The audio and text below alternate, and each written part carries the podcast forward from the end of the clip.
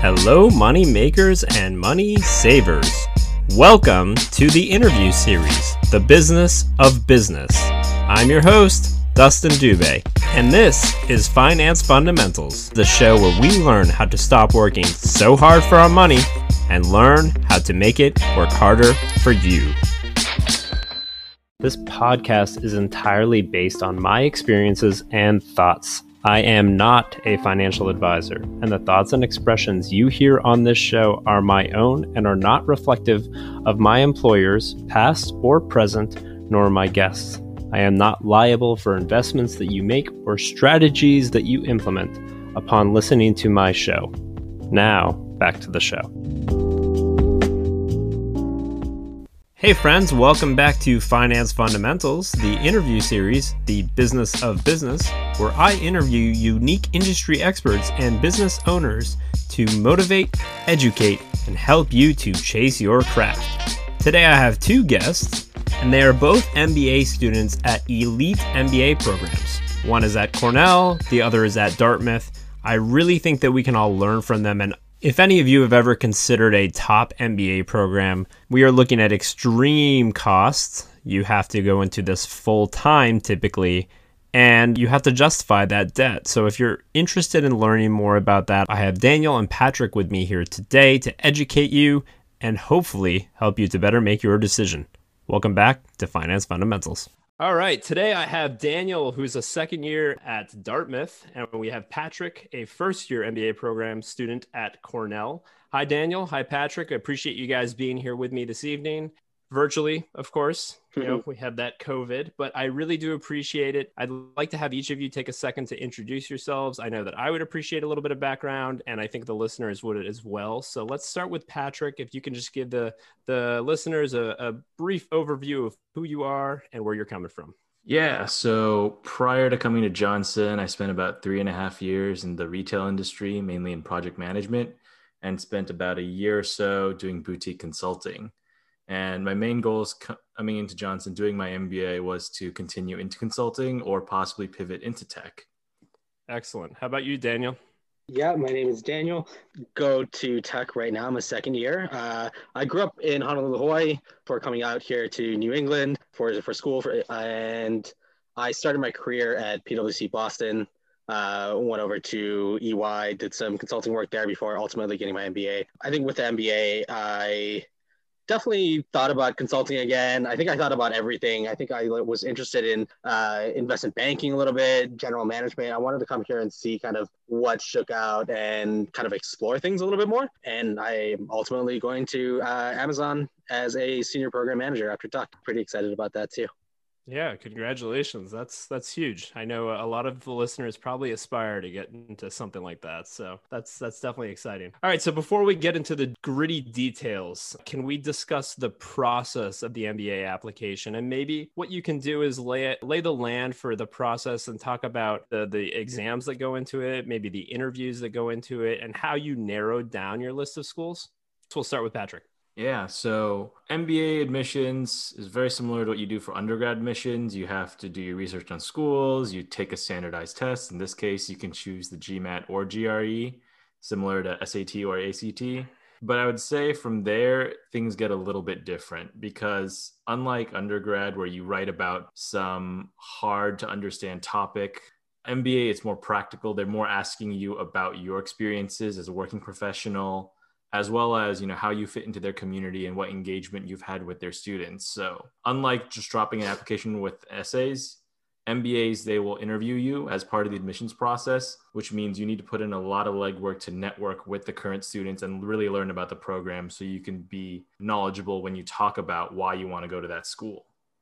Yeah i feel like some things I'd like to like echo from that. I, I, I think that schools are looking for some kind of intangible quality that's kind of hard to get at. And I think uh, schools are looking for different things. Some schools look for maybe put more weight on one category versus another. Uh, their schools might do something different. Some of those differences may be stated on the website, um, so kind of easy to find. But I think, like Patrick said, one of the best ways to really try to understand a deeper level of what the schools are looking for is by going to these schools, networking with them, you know, talking to current students, uh, alumni, professors, whatever it is. And you will start to see, I think, a little bit of themes or traits that alumni have or that they talk about. And those are a really good way to show yourself towards that school.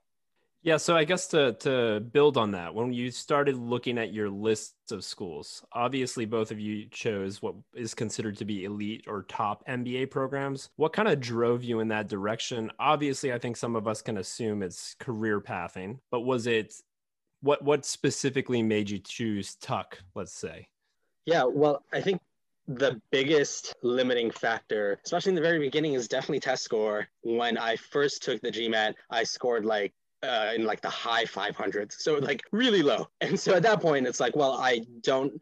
I, and you know, looking at other parts of my resume and everything like that, I really realistically did not have a great chance at top schools. So that's obviously limiting factor number one. I had to work really hard to kind of get my stats somewhere at least close to the average. You know, if I fell short, maybe I can make it up in some other area, or maybe I'm like, you know, whatever it is. So that's kind of limiting factor number one to kind of narrow down like the top 50, top 100 schools down to like maybe, you know, 10, 20 ish. And then from there, I think it's a combination of kind of knowing yourself, knowing what you want, and also knowing the schools well something that I think I made a mistake with is kind of just not not having a clear idea, I think, of what I wanted and having a superficial understanding of some of the schools that I applied to, or like superficial understanding of schools that I didn't apply to. I think kind of the biggest regret I have is actually not applying to some other programs that actually, in hindsight, kind of line up with what I would have wanted. So that's kind of how that narrowed down. I think obviously which schools you get in and um, which schools you end up signing with, we can talk about after. Yeah, sure. and just to give the listeners a baseline, what is a perfect score? A sorry, perfect score is going to be an 800. I forget what the percentiles are, but it's pretty low percentage of folks uh, score up that high. Yeah. Patrick, yeah. Uh, maybe you know some. It literally, like if you get a perfect score, you're in the top one percent. It's safe to say, yeah. yeah, I feel like it might be even lower, like some like percent of a percent or something like that. Yeah. Okay, yeah, Patrick. I guess echoing the same question that I just gave Daniel. You know, what what drove you to Cornell, and and obviously your process to narrow down the schools, the applications. Yeah, so I think I worked a little bit differently than Daniel. Um, for me, it was more about what my goal was and what schools would get me there. So I went to a, I would say like the best public state university in the state I went to school in. All right, it's a good school, but when I was in senior year and looking at full time opportunities, I found consulting was a thing and I'm like really interested in it and I really wanted to get into consulting only to find out, you know, that all consulting firms do not recruit at my school because they have target schools that they specifically have a hiring pipeline for. And for me, that's something that I realized too little too late. But I decided then, you know, if I wanted to pivot into consulting in the future, I'd do my research, I look at what schools companies hire from and use that as my baseline. So while there are a lot of good schools out there, not all schools are given the same amount of attention by your McKinsey's, by your Deloitte's. They specifically select the top schools to recruit from. So for me, I knew that I wanted to shoot into like the at least top 20 or so MBA programs.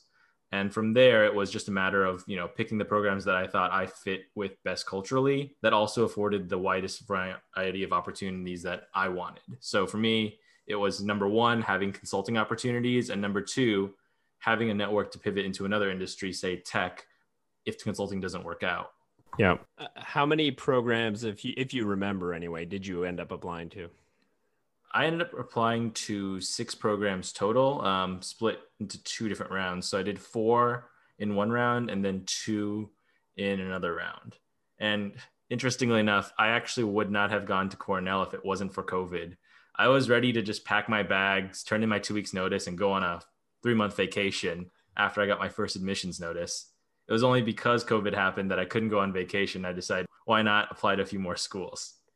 It's a little bit different of a life experience, I guess. Daniel, do you remember how many schools you applied to?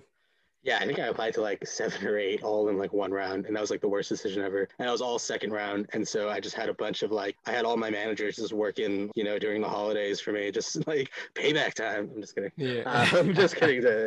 totally kidding. Uh, they, I was so grateful to them. I, I think I applied to too many schools. It was a little bit too much for me too. I don't think all my like there was definitely typos in a bunch of my applications and things like that. I think doing the strategy that Patrick did, I would. That's what I would do second time around. Yeah, yeah, that makes sense. Okay, so now I know a lot of our listeners, obviously, this is a financial podcast, so we do have to talk about the numbers. I personally downloaded the sheets that students are paying at Cornell and Tuck this year. The numbers are a little shocking. So I want to talk a little bit about how you justified that ROI. So for the listeners, a full time MBA per year at Cornell right now, the tuition's about 71,000 plus or minus some extra costs, you end up close to 100. At Tuck, it's actually a bit more. For on campus students, it's at 112 inclusive of room and board and, and housing and, and various other fees on campus comes to 77 or so off campus 77 plus or minus fees ends up at 117 so obviously there's a lot that went into these decisions this is i think for a lot of listeners when they think about an undergraduate they you know it's a X number of years that you're intending to be there, typically four. So you can multiply that by four. Usually there's a lot of scholarships available for undergraduate. MBA programs are a bit different. So, how did we go through the justification of that cost? And I guess we'll start with Daniel this time.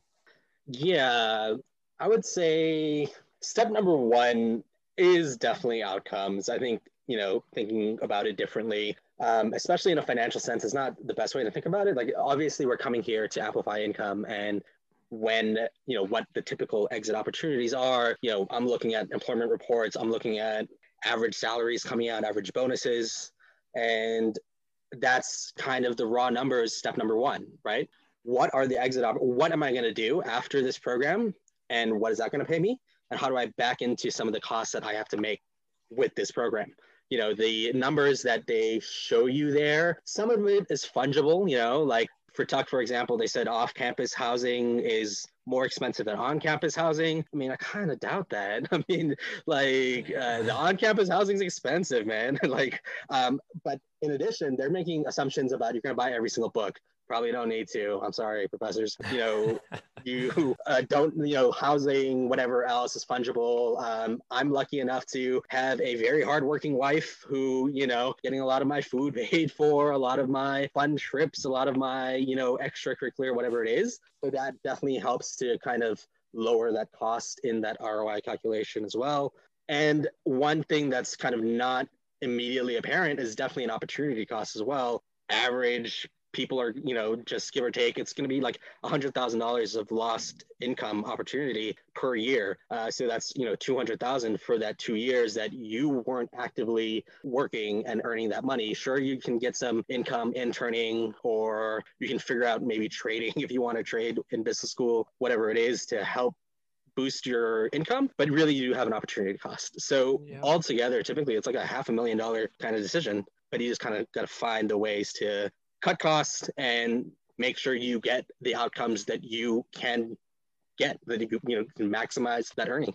Yeah absolutely. And for the listeners the opportunity cost is as simple as if you do not partake or do something the cost of, of foregoing that. So i guess you know daniel you, you talk a little bit about exit opportunities that sort of drove you to tuck and, and the roi that goes into that what are typical exit opportunities that people are getting at Tuck? I think we've heard about tech and consulting, but do people come in with other aspirations? Yeah, for sure. And I think generally the outcomes that I'm um, obviously, I, I, don't know uh, Johnson all too well, but most of the exit opportunities that are going to be at Tuck are going to be at Johnson. They're going to be at many of these top business schools, especially the most popular and main ones.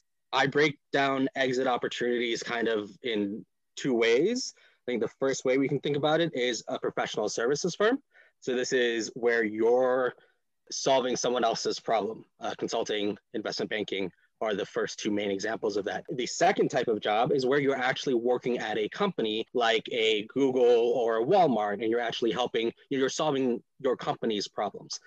And so I, I think that's kind of the first bifurcation, right? In the investment bank, I mean, the professional services field, I would say the most popular among MBAs right now is definitely consulting. Consulting pays a hell of a lot of money. It offers lots of different skill set building, um, lots of different exposures to industries and problems with the thought that you're going to work very, very hard in consulting and professional services, but you'll get paid very well and you'll be able to amplify your exit opportunities later on. It's a similar thinking to investment banking.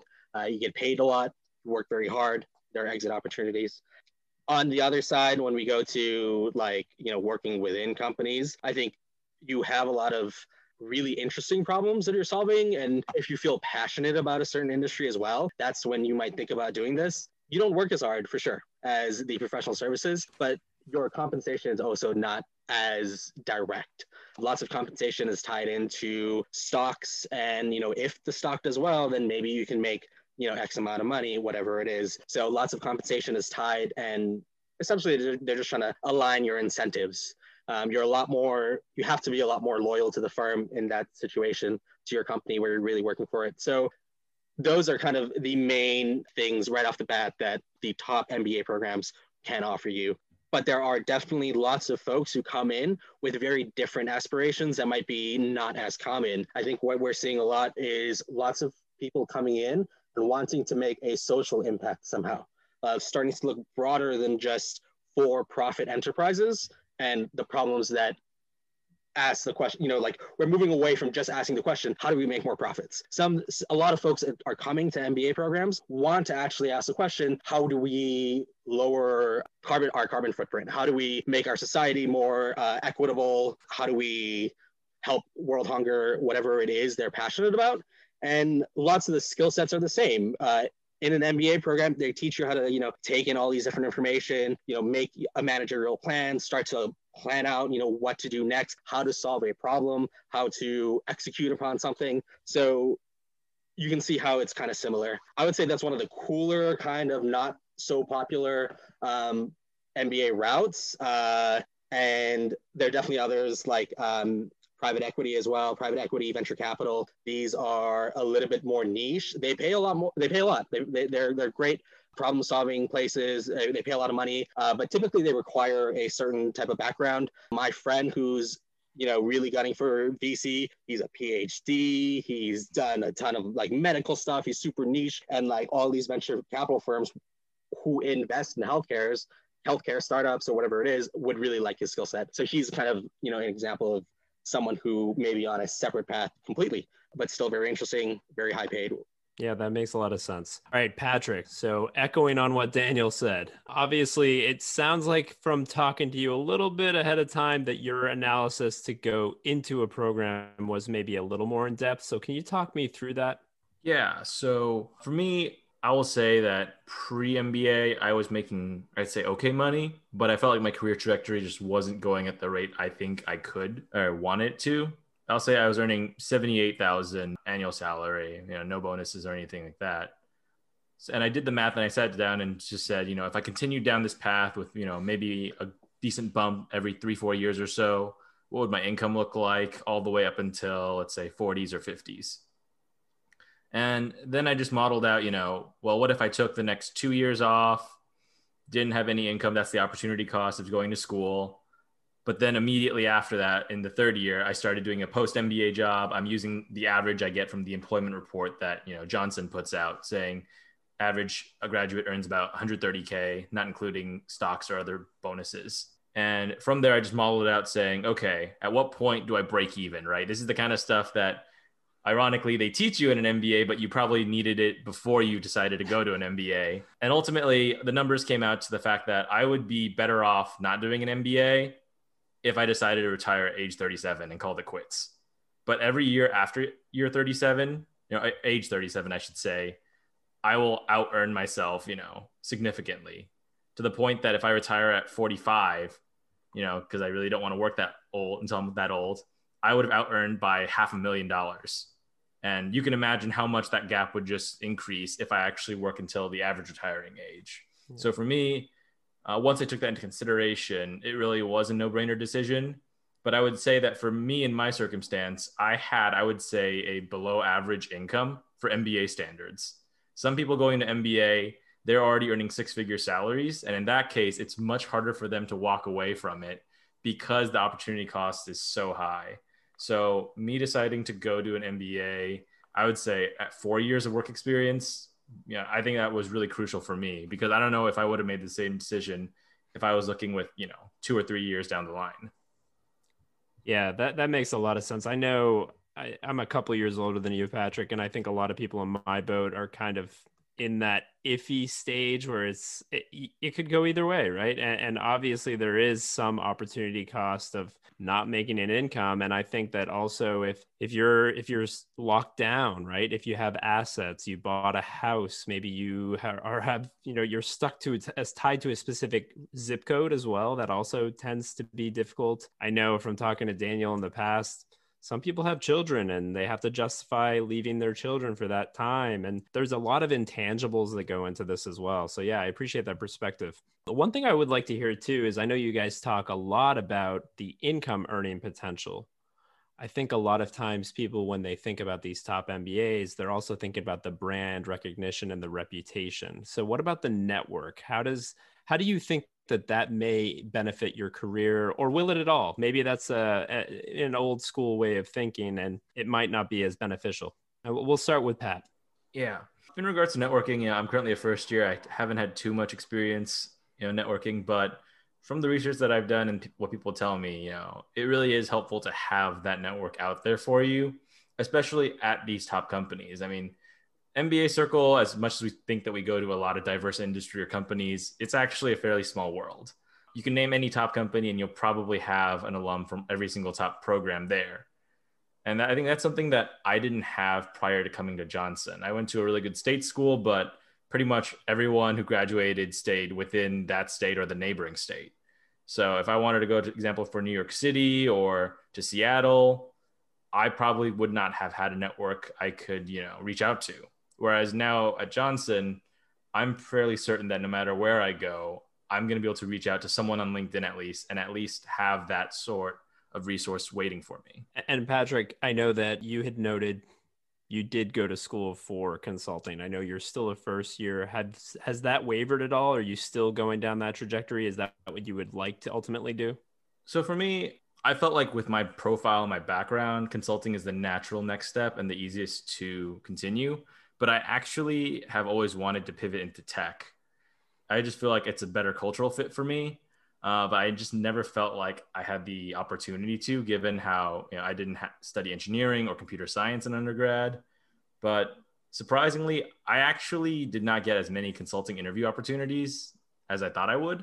But I got a lot of tech interviews, and uh, actually, like Daniel, I am going to Amazon. Uh, nice. This for internship, not full time though, but I will be yeah. at Amazon for the summer. Nice. What position role do you know? Uh, I'm going to be doing the RLDP, the Retail Leadership oh, Development nice. Program. Yeah, um, sure. I don't know if I'm going to what role I'm going to be doing in the program yet. They'll yeah. tell me about a month before it starts. That's a great program. Congrats. Thank you. Yeah, you heard it here first, folks. Finance fundamentals. We're making connections all across the world here, and and so one thing that I want to hear too, Daniel, your perspective is I know you talked to me a little bit about, uh, you know, we don't have to echo too much on the network, but as far as the opportunities and the events, and I know that maybe Patrick's experience has been a bit different in a COVID world, but as you were a first year student, or at least for most of your first year, you did have a normal experience. So talk about that and the opportunity to maybe really build these direct connections with your classmates who have a variety of backgrounds. Yeah, for sure. I think the in-person experience, especially at a place like Tuck, and I imagine a place like Johnson as well, is definitely really important. Just being a little bit more isolated than your uh, New York City's, Boston's of the world, and so I have to say that I've been missing it a lot. But what kind of happened in the first year was essentially um, you get in and they do actually a lot of programming even before you decide to come you start meeting like who your classmates are going to be i quickly found that yeah i got into two programs and i went to these two places and I, I could quickly feel a distinction between the type of folks that i was hanging out with it wasn't a, a, terribly bad decision. It was definitely just all about preference. Like I, I just felt like I fit in better with the people at Tuck.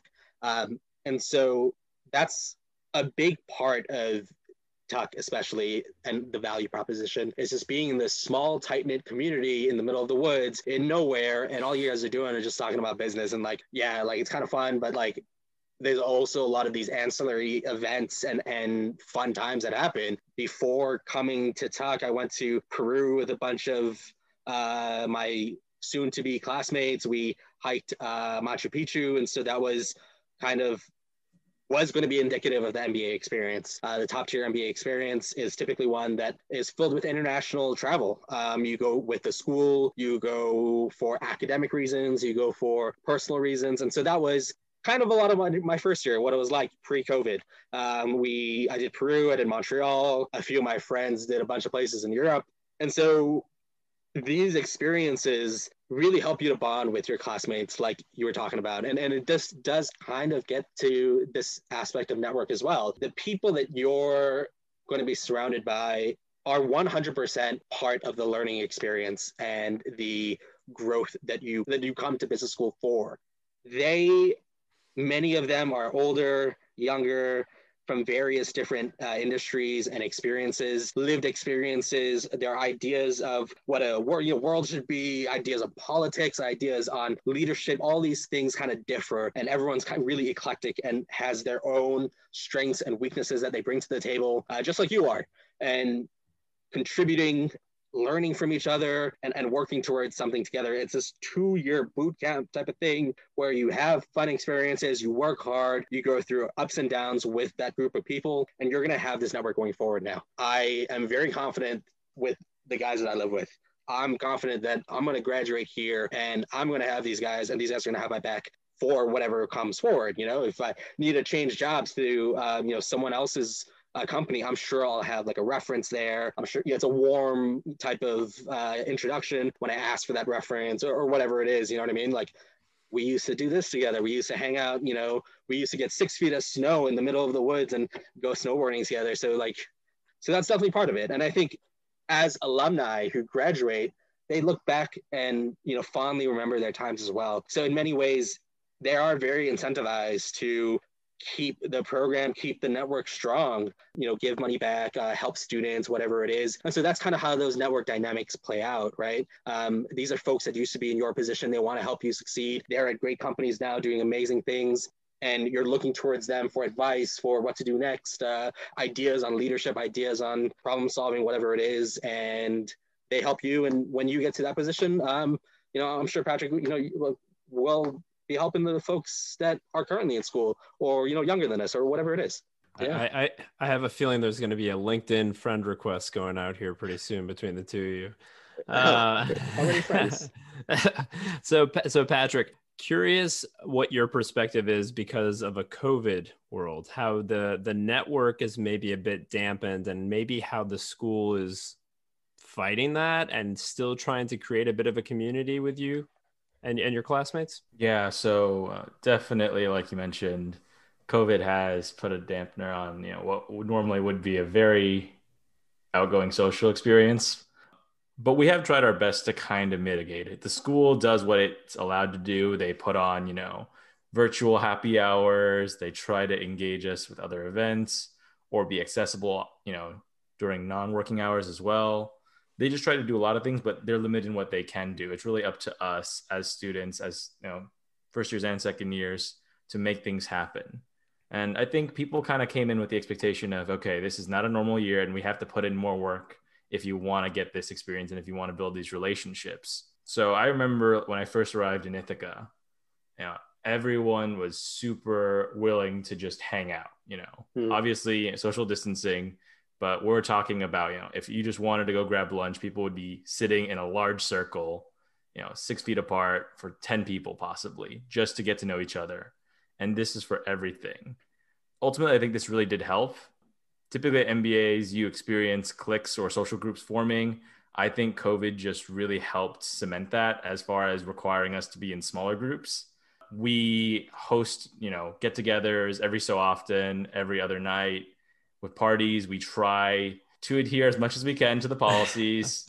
but it is taking it, you know, a lot of times just doing what you can with what you have. So house parties might not get to the scale we would like it to, but we still try to have them as much as possible. Nice. Yeah, you got to have fun too. And one thing I do, I think is great about the programs too, is you're going as an older individual. You maybe have mm. figured out a little bit of your who you are, your your interest professionally mm. in the hmm. working world, and now you're returning. Okay, so Pat, I'd like to hear your perspective too on. I, I know we talked about variety of backgrounds. How large is the class size at Johnson? And I, I you know, you probably have gotten a sense. Are they from all over the world? What what are their professional backgrounds? Do you have obviously probably some consultants like yourself, but maybe people that were teachers or people looking for career shifts? Yeah, so at Johnson, we are a little over 290, I believe, but still under 300. And I would say that the majority of people are those who come from the working world, whether they're in finance or consulting or just working in the corporate world but about 20% or so are people who come from very unique backgrounds. You know, whether it was military, Teach for America, or even drama and theater. You know, these are some backgrounds that I can think of top of my head. And these are the ones who really are looking to get an MBA to really pivot their careers in a whole new direction. And as far as international breakdown, I'd say Johnson, I'd about a third of our class are international, wow. which is surprising given how you know you think COVID would reduce that amount. Anyone notable that you've come into contact with? Ah, uh, notable that I've come into contact with. There's a guy who diffused bombs for a living before wow. MBA. So okay. definitely the most interesting story when doing yeah, icebreakers. Uh, yeah, I would say. what did you do? I, I was a consultant. Oh, I defuse bombs. All right, Dan, we'll pass the same question over to you. Demographics of, of the people at Tuck and, you know, what are their backgrounds? Where are they coming from? Yeah. So backgrounds, I mean, I, I echo what Patrick is saying, right? Like there's um tons of folks from just all the all different places. I mean, I think Tuck especially likes folks uh uh, they, they, they, there's a lot of military folks. There's uh, a decent amount of consultant, decent amount of finance folks, typical of all schools. Uh, lots of engineers and nonprofit folks that are looking to pivot or maybe gain a little bit more business skills. And I kind of want to harp on that a little bit more. And, you know, we were talking about the ROI, and this is not something that we actually quantified or talked about, but the ability to pivot uh, both role and industry is hard to quantify, but very important. I wasn't extremely happy with the, the role and the industries that I was working on prior to Tuck.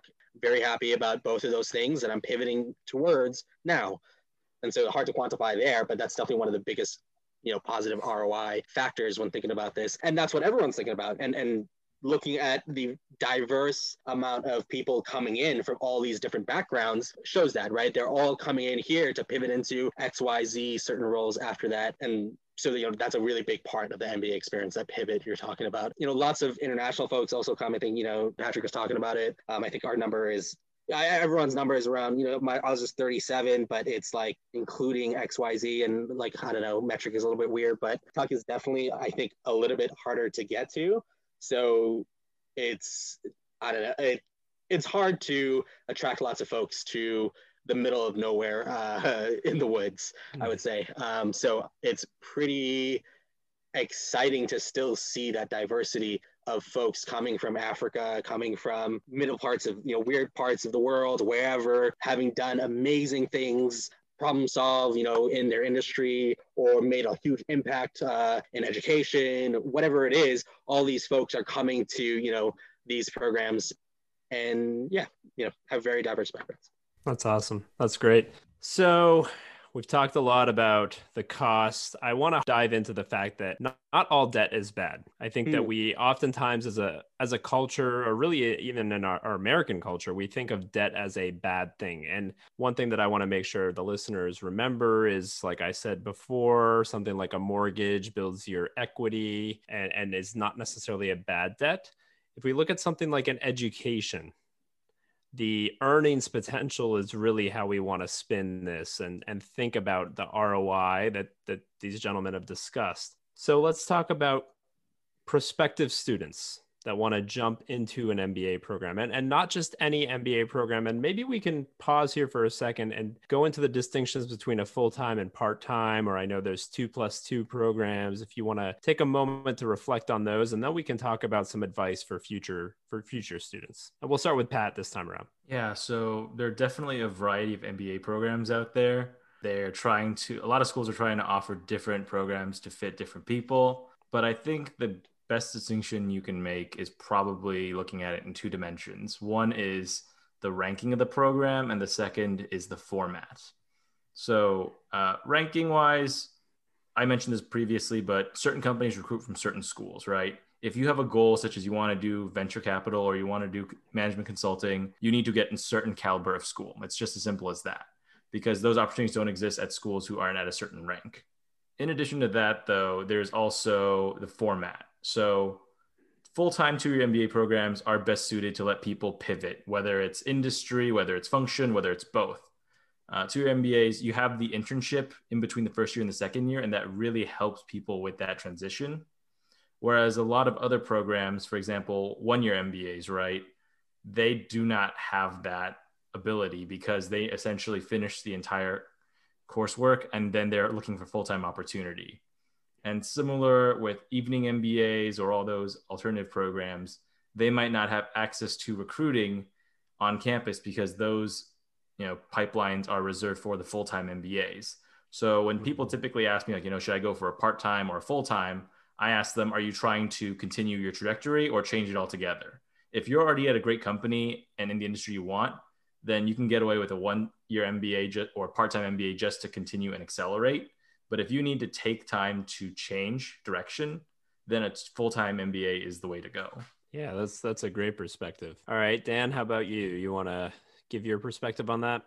No, I mean I agree with how Patrick laid it out there. I guess I would I would spend some time looking at what programs recruit where. I think it's hard to really tell. You know, there are just some connections where, you know, I think looking at schools like University of Washington, Foster, or Carlson, University of uh, Minnesota, I believe, Carlson, they send one or two folks to, uh, you know, MBB or, or, BCG a year. You know, BCG is one of these uh, very elite consulting firms that everyone wants to go work for. That's very, very difficult to get into. And somehow, you know, and, and these schools, University of Washington, University of uh, Minnesota, they aren't the highest ranked schools, but they're still sending, you know, one or two folks there a year. So for those one or two folks, that's some an amazing decision. Maybe, you know, they wanted to stay in Minnesota or wanted to stay in Washington area and they were able to kind of still get a really great school, a really, you know, that fit their need and also get a really top tier job. But obviously, the numbers are very difficult. The odds are not in your favor in that situation. If you're trying to make sure that you land a XYZ job, you have to go for the higher ranked places. If you're a little bit more open, a little bit more fluid, you might be able to, you know, think about expanding your choice of school. You know, um, maybe you're going in with a full ride for whatever reason. Your company's paying for it, or you know, whatever circumstances you have to go stay in that region. You know, you mentioned this, Dustin, earlier. I, I, I would look at those as well. I would consider those, especially if you can afford to, especially if you are flexible with what outcomes you may get after the MBA. And, and that's really what I, I, call like kind of a paradox of these top schools, right? Especially when you have to pay full sticker price, you have to get one of these uh, high paying jobs. And these high paying jobs come with sacrifices to you know, work life balance or, you know, whatever it is. You have to live in, you know, only these few cities. You can't live somewhere else if you wanted to, whatever it is. They come with trade offs. And so that's really kind of like a, a, a conundrum there, right? You're paying all this money and now you have to get a really high paying job versus maybe if you took a full ride. You could, you know, then take something more interesting that paid a little bit less, maybe a little bit harder to find, a little bit, you know, the path less traveled. You may not earn as much as the normal, you know, consulting path or, you know, tech investment banking path, but, you know, it's an interesting opportunity.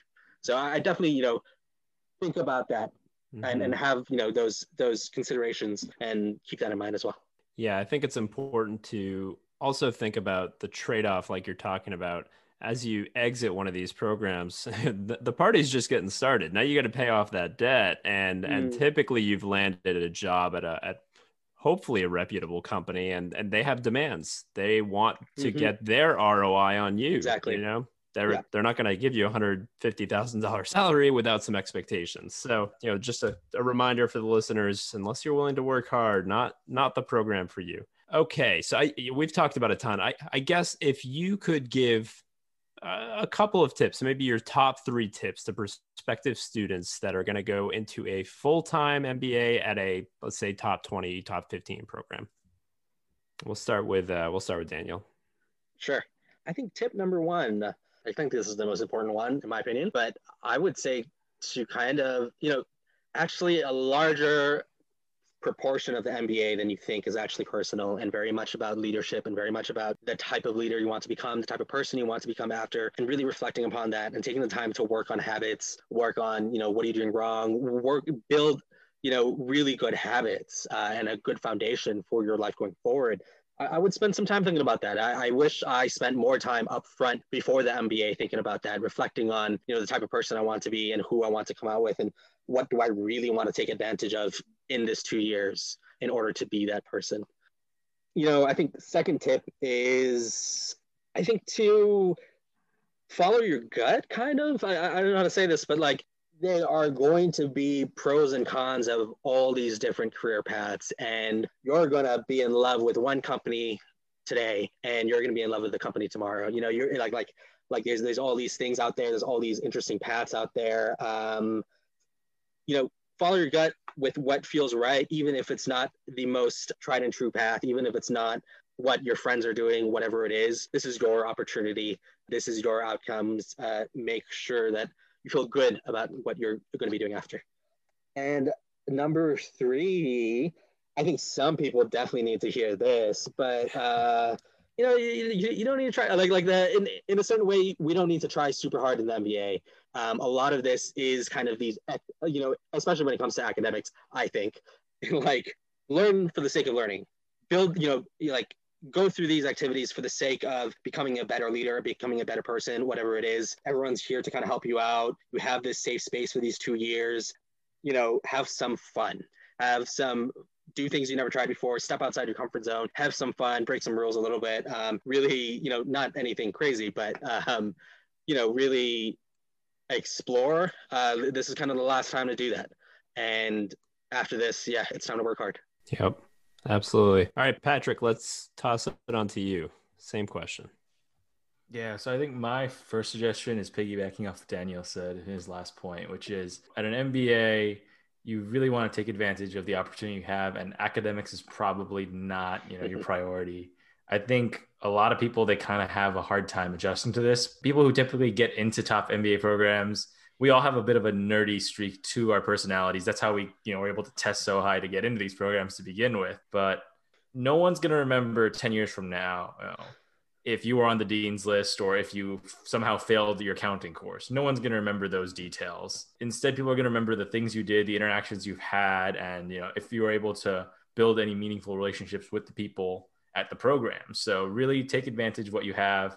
Maybe understand academics is important, but it's not the reason why we all decided to commit, you know, six figures of tuition and two years of our time. And the second bit of advice I would say is don't get too caught up and fall in love with things that you hear about or read about when you're doing research. I mean, we've all been there. We've all been on social media sites. We've all seen the glamorous jobs and the postings. We've seen what people talk about, you know, the bonuses or the fancy getaways. That's the stuff that you kind of fall in love with and romanticize before MBA. But once you're here, you kind of realize like this is it. Like this is you're actually like one step away from landing these opportunities. So you shouldn't treat it so much as, you know, a big deal and just treat like how you would normally, right? Like, yeah, it's a really big deal to interview with McKinsey, for example, but at the end of the day, they're just your classmates. They're just people like you. And you're not gonna, it's not out of the world if you don't get your opportunity that you came in here for, right? There's plenty of opportunities. I know it's especially rough for people who might not have gotten what they came in here for, but you know, trust the process. You're gonna eventually come out with a great opportunity as long as you listen to the advice of the second years above you, for example. Yeah, that's great. I know, I mean, talking to both of you, I know that your trajectories have definitely changed since you've entered your programs. There's nothing wrong with that. I think that it's actually great. You guys are both ending up at Amazon. Those phenomenal job opportunities available to you. But if I asked you when you entered the program, I don't think you would have been as psyched about it. So, you know, trusting the process and i think telling people they don't need the good grades maybe you just swayed a few listeners to to consider the program. So all right. So we're going to play a little bit of a game. I am going to toss some at you or statements or words and you are going to give me a bullish or bearish response. I'm going to give you about two seconds. If you do not know enough about the topic you can pass but don't pass too many times. We're just having fun. Okay bitcoin. Dan Short term, uh, bearish. Uh, long term, though, uh, bullish. Okay, that. Yeah, I think I'm bearish, but not just uh, short term. I think long term as well. I really think that the value isn't there yet, and it's still way too speculative. Great. All right, let's uh, let's talk about Robinhood, Dan. I am going to uh, like Robinhood is a platform, great. I, I think it's great. Um, what they did recently, um, eh, slightly bad press, uh, definitely not good communication, definitely not, you know, um, the best of moves uh, as a whole. Pat? I'm actually going to go and say I'm fairly bullish about it. I mean, obviously they got bad publicity, but, you know, the old adage is any publicity is good publicity. So they've broken into the mainstream attention and gotten the spotlight on them. So you know, after they weather the storm, I think it's going to be good for them. It's a great point. Yeah, they actually ended up getting a lot of downloads the week following. So, eh, good point. Good point. Okay, Tesla. I'm gonna go bullish. You know, as someone who has a former Tesla engineer as a roommate, he is holding on to his stock, and I got I kind of have to read into that and say, you know, there's probably a reason why. Yeah, I'm going to say bullish as well, for sure. Um, I don't think we're anywhere close to realizing the potential of uh, electric vehicles and self-driving cars. There are definitely going to be more competitors coming in, but that does not mean that I'm not bullish on Tesla. Okay, TikTok. Are they getting acquired? Is that is that happening? There's been a lot of speculation, but overall, I yeah, I mean by itself, um, I'm too old, so I don't know. I, I, I would say I'm bearish, but I think that's just me being old. I yeah, I just don't know what the kids are into these days. Patrick, I mean, same boat as far as I don't know what kids are into these days, but if we look at history, if it's something that the kids are all into and you're too old to realize it, typically yeah. I think it's a good thing for it. So it's it now, and I think I'll be bullish. I am very bullish on it. Oh. Uh, yeah, it's it's a new medium. All right, Disney. This uh, let's let's actually talk about Disney specifically in the entertainment industry. So Disney Plus.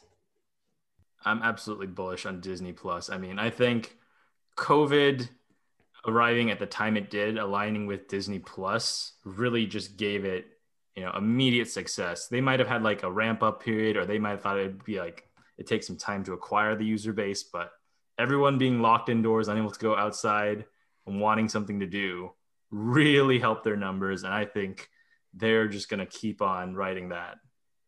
Yeah, I think um, Disney Plus is good. Disney Plus is, is is is you know doing really well now, bullish definitely. But Disney Corporation, I think, is better.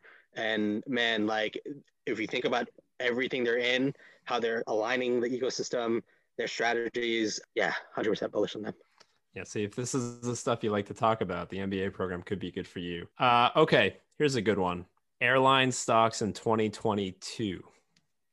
So if we're talking 2022 right now, like if I had disposable income and not crippling amount of debt, I would definitely want to buy in and hold, given how we could probably see a boom within the next year or two. If the vaccine rolls out are good and travel kind of returns to normal, I think, you know, 2022 I would be optimistic. Yeah, you know, I think that airline stocks are obviously one of these like first order effects of returning from COVID, just like hotel stocks. So, I mean, yeah, they're going to receive a boost. But I've never liked the airline companies, and, and I don't think that they, uh, the, the industry is very, very low margin. It is a tough industry in terms of management. I'm not too sure how much innovation is going on in there. Long term, I think they're in for disruption. But I mean, 2022, you know, everyone's returning, everyone wants to have the time of their lives again. Uh, yeah, definitely going to receive a boost from that. And we'll see what the ticket prices look like. Right. Uh, fun fun fact: American Airlines is actually selling their wine stock online. So if you want some cheap wine, they're uh, they're selling it. You can actually buy it with miles too. Uh, okay, let's talk MBA programs ten years from today. And and a little context on this one: Elon Musk said that he does not want to hire MBAs at Tesla. So are you still bullish on MBAs in 2031? Yeah, I think there's going to be kind of a bifurcation in terms of like there's going to be more strict kind of gaps in, that ranking system unfortunately yeah you know he's he's not going to hire anyone from from an mba program but i'm sure if we looked at his board i'm sure there's a ton of folks that are from Harvard Business School, then I mean, yeah, you can say that, but like you're like using them, so yeah. cool. Um, but but but that gets to the point of like you know, it's like the Harvard Business School degrees are still going to be really amazing. Uh, these top tier MBAs, you know, top you know whatever number it is, there's there might be a little bit more of the lower end degrees having you know losing a little bit of their their value. Yep. Yeah, I definitely agree that we're going to see a shift where people are not going to all say an MBA is a good idea. That the top MBA programs, they're still going to have their value. You can't touch what they're doing. But a lot of lower ranked programs, they're just not going to have the people coming in to sustain the programs. Given how we're moving away from, you know, full in-person education, it might be online education, it might be specialized one-year degrees. But I think a lot of the lower ranked MBAs aren't going to survive uh, into 2030s. Yeah, there's a lot of speculation on what education will look like in the future, and uh, obviously there's a lot of ideas floating out there. But yeah, that that I, I am curious to see how higher ed specifically is impacted. All right, gentlemen, I cannot thank you enough. Final closing words. If you wanted to leave the audience with one thing to think about if they're talking about MBAs with their friends, we'll start with Dan. I would just say kind of enjoy the process. Like if you're applying now, I you know I know a few guys applying now as well, and you know guys and girls, um, they are stressing out about you know all these applications and you know thinking about things like application consultants that cost a boatload of money. Um, you know, they're just really freaking out, and it's it's a tough time. And I remember freaking out myself yeah so uh, you know I, I, would say try your best to kind of just relax a little bit more. It might help you write your essays a little bit better and maybe interview better i don't know. Patrick? Yeah so for me i would like to just say you know for a lot of people you might be on the fence side you know is an mba program for me? You might have an image of like a stereotypical wolf of wall street kind of guy or a super type a outgoing extrovert. And i will just like to say that you know, mba programs if you have like 200 300 plus people here you're going to find people of all walks of life. You're going to have introverts, you're going to have extroverts, you're going to have people who want to be high and just do everything to enjoy themselves. And you're going to have bookworms. You're just going to have everyone. And there's probably going to be a circle for you. So, you know, well, I think there's definitely a larger number of type A extroverts. Don't think that, you know, that's the entire program and everyone's the same. You are going to find a place to belong. Excellent advice. Gentlemen, I cannot thank you enough for coming on the show. I really do appreciate it. And I hope that you will join us and support the show along the way. And uh, when you guys get those those big Amazon salaries, I hope you'll join the Patreon and support the show. All right, Dustin. Thanks for having us. Yeah, absolutely. Thanks for having us. Yeah, sure. This was another great interview on the business of business, the interview series on finance fundamentals. And I'm really glad that you joined me for this. I will leave information to contact Daniel and Patrick in the description. A special congratulations to the both of them on their success and those new jobs at Amazon. Really proud of you guys. That's great. Join me next week for another educational topic on Tuesday and another interview on Thursday. Together, we'll own that road to financial freedom. And I'm really glad you're joining me for it.